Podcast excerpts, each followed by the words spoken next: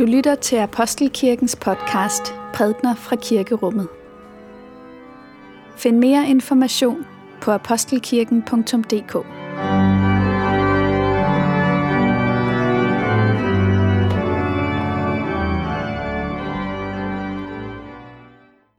God formiddag alle sammen. Velkommen til gudstjeneste her i Præstekirken. Både jer, der sidder begge vejen her, og alle jer, der sidder og fra.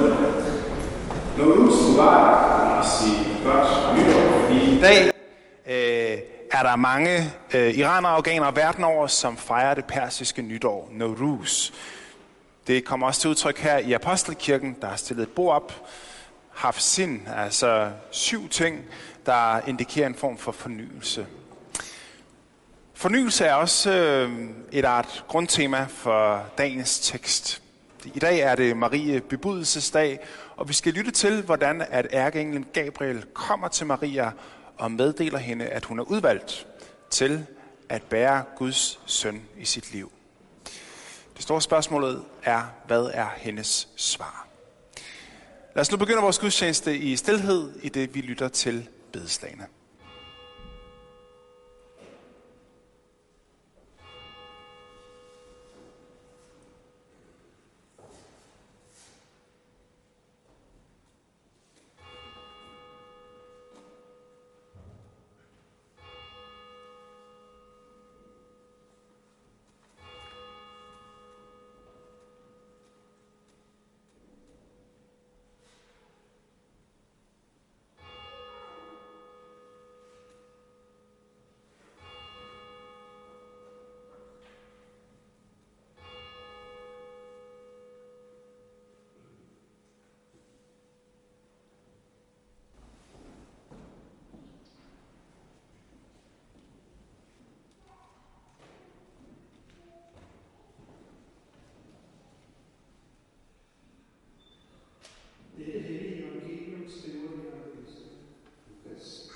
Os takke for Guds ord. For Guds ord i skriften, for Guds ord i blandt os, for Guds ord inden i os, takker vi dig Gud. Da Elisabeth var i 6. måned, blev englen Gabriel sendt fra Gud til en by i Galilea, der hedder Nazareth, til en jomfru, der var forlovet med en mand, som hed Josef og var af Davids hus. Jomfruens navn var Maria. Og englen kom ind til hende og hilste hende med ordene. Herren er med dig, du benåede. Hun blev forfærdet over de ord og spurgte sig selv, hvad denne hilsen skulle betyde. Da sagde englen til hende, Frygt ikke, Maria, for du har fundet noget for Gud. Se, du skal blive med barn og føde en søn, og du skal give ham navnet Jesus. Han skal blive stor og kaldes den højeste søn, og Gud Herren skal give ham hans far Davids trone. Han skal være konge over Jakobs hus til evig tid, og der skal ikke være ende på hans rige. Maria sagde til englen, hvordan skal det gå til? Jeg har jo aldrig været sammen med en mand. Englen svarede hende, Helligånden skal komme over dig, og den højestes kraft skal overskygge dig. Derfor skal det barn, der bliver født, også kaldes helligt, Guds søn. Også din slægtning Elisabeth har undfanget en søn nu i sin alderdom. Hun, om hvem man siger, at hun er ufrugtbar, er i 6. måned, til intet er umuligt for Gud. Da sagde Maria, Se, jeg er Herrens tjenerinde. Lad det ske mig efter dit ord. Så forlod englen hende. Amen.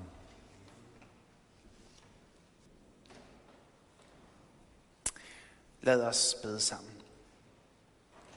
Herre, lad nu dit ord blive til liv for vores tro. I faderens og søndens og helligåndens navn. Amen. Så vi har så netop hørt beretningen om det her skældsættende møde mellem den unge Maria og så ærkeenglen Gabriel. Og det er næsten som om, at øh, ordet skældsættende, det er næsten for småt til at rumme det, som egentlig er på spil i dagens tekst. Hele den bibelske frelseshistorie, sådan som den opruller sig igennem det gamle testamente og videre op igen, ja, det samles på en måde i dette øjeblik i et lille værelse i Nazareth. Når Gud sætter ind, når Gud han iværksætter, at han vil vende mennesket tilbage igen, så er det på en måde ikke øhm, store engleherrer, som mobiliseres, engle som adlyder Guds ordre. Nej, det afgørende øjeblik finder vi hos en ung pige, angiveligt den der teenager, som altså får meddelelsen om, at hun skal bære Guds søn i sit liv. Hun er kaldet. Men hvad svarer hun? Måske man kunne øh, sætte en overskrift for den her tekst, som hedder de mange mulige nejer og det ene ja. Fordi når man tænker over det, så vil der være en række, hvad kan man sige, meget forståelige grunde til, at Maria hun valgte at øh, undslå det, som bliver lagt over på hende i dagens tekst. Frygtens nej, for eksempel.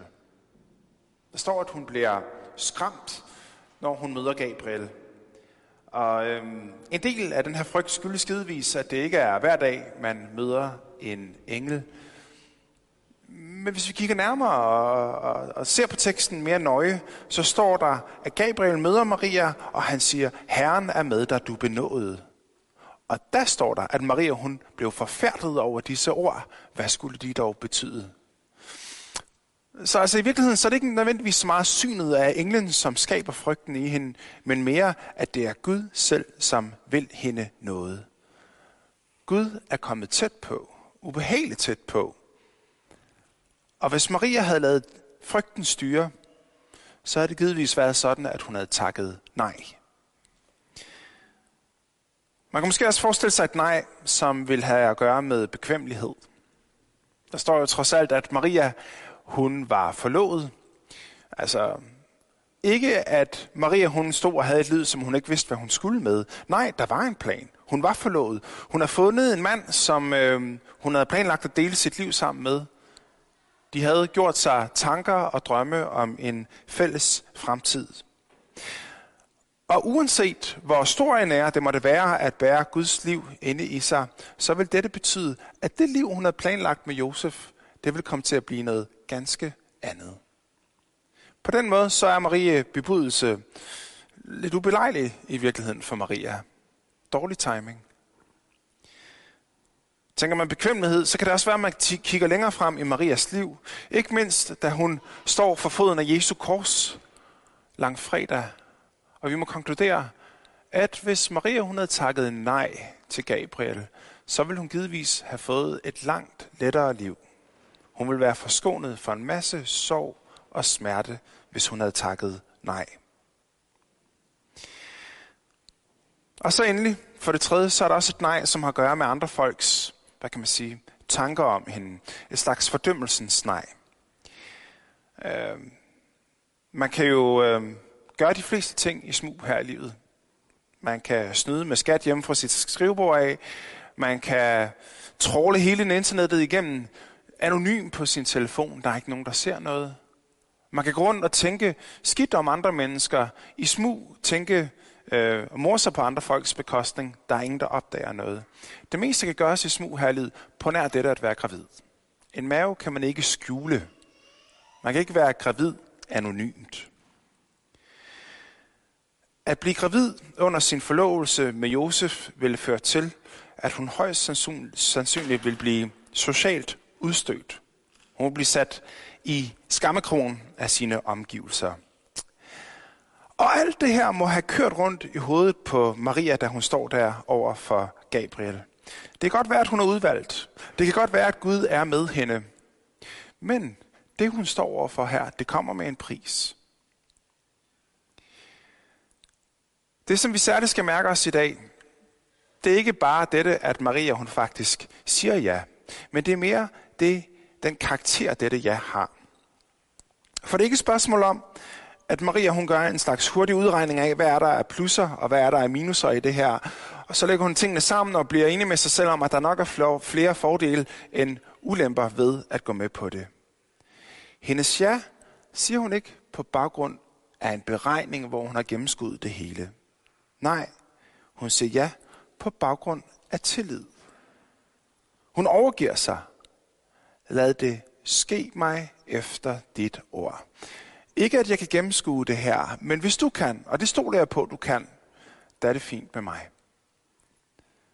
Det er i tro, hun overgiver sig.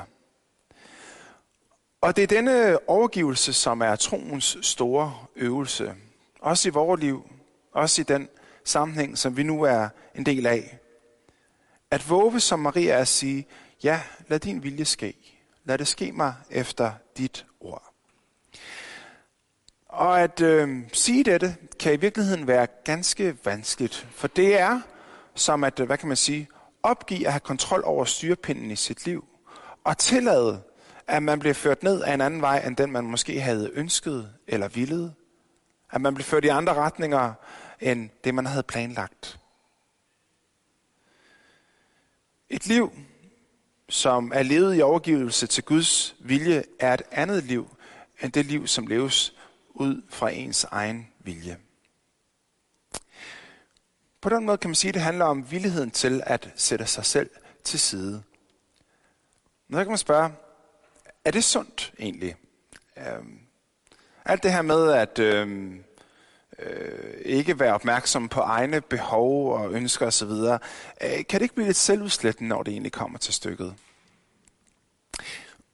De seneste uger her i Apostelkirken, så har vi haft et lille online studiefællesskab for forældre i kirken her. Og temaet for fællesskabet har været at give plads til hinanden. Det er jo i høj grad det, der er forældrens øh, erfaring og opgave, når man står der med ansvaret for et lille barn.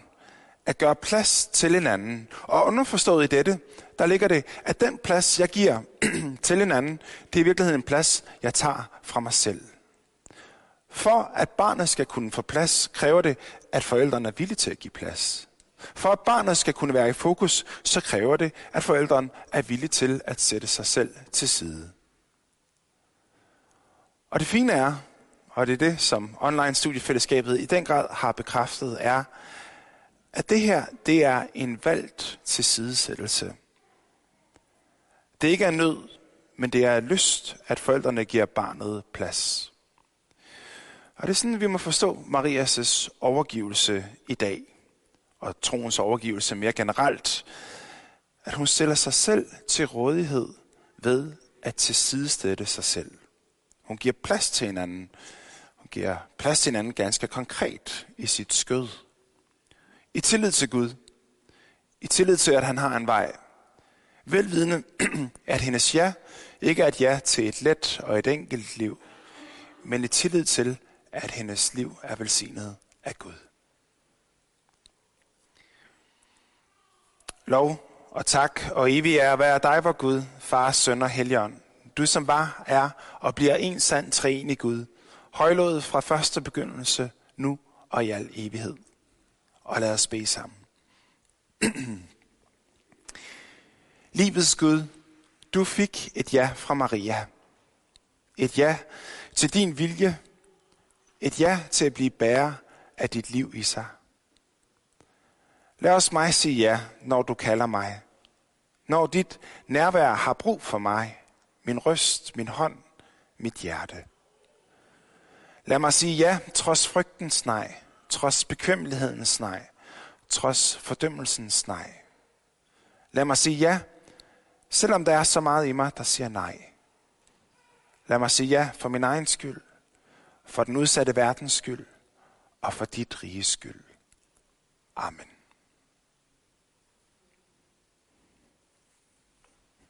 Lad os bede mulighedens forfald for kirken og for verden. Gud, tak for Marias vidnesbyrd til os. Tak for hendes mod til at tro, også tro det, der ligger uden for hendes og vores fattighed. Herre, hjælp os til med Maria at sige, lad det ske mig efter dit ord. Lad os betydningen af dette, og lad denne overgivelse i tillid til dig leve i os og styrke os i vanskelige tider. Vi beder for alle, der kæmper i denne tid. For syge, for sørgende, for dem, der frygter fremtiden. Lad dem finde fodfæste på ny. I dag på Maria Bebudelsesdag beder vi for alle, der venter sig. Vær særligt med enhver mor, der som Maria oplever, at ventetiden kan medføre hovedrysten og ydmygelser fra omgivelserne. Vi beder for menneskelivet. Beskyt det i dets spæde begyndelse, og kom med din fred til alle, der snart skal dø. Herre, styrk og forny din kirke i verden og velsign menigheden her i Apostelkirken. For vores børn beder vi, og for alle, nye som gamle i troen. Gud, beskærm og omslut også enhver, der er anfægtet og kæmper for sin tro. Ja, giv os alle dag for dag at vokse i kærlighed til hinanden og dig efter din gode vilje, og lad os sammen bede. Vor far, du som er i himlene, helliget blive dit navn, komme din rige. Ske din vilje som i himlen, således også på jorden. Giv os i dag vores daglige brød, og forlad os vores skyld, som også vi forlader vores skyldnere. Og led os ikke ind i fristelse, men fri os fra det onde, for dit er riget og magten og æren i evighed. Amen.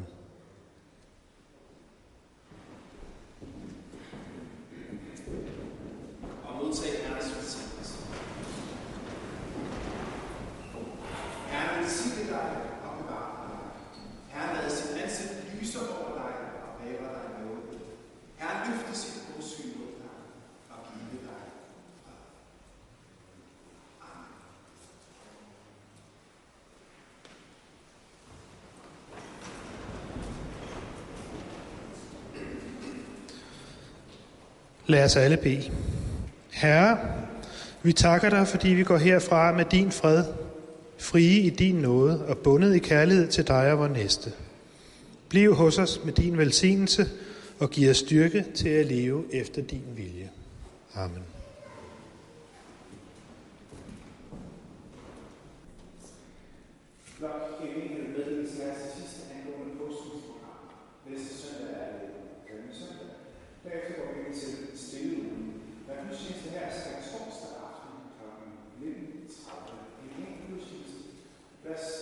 Cirka 40 personer. Det er vigtigt, at I tilmelder jer. Det gælder faktisk også i dag. Jeg tror, mit indtryk er, at der er nogen, der er gået forgæves i dag. Sørg for at tilmelde jer inde på hjemmesiden. Altid til gudstjenesterne her. Skal torsdag aften kl. 19.30, langfredag gudstjeneste her kl. 16. Og så påskedag er der tre gudstjenester. Kl. 9, kl. 10.30 og kl. 12. God søndag til alle sammen.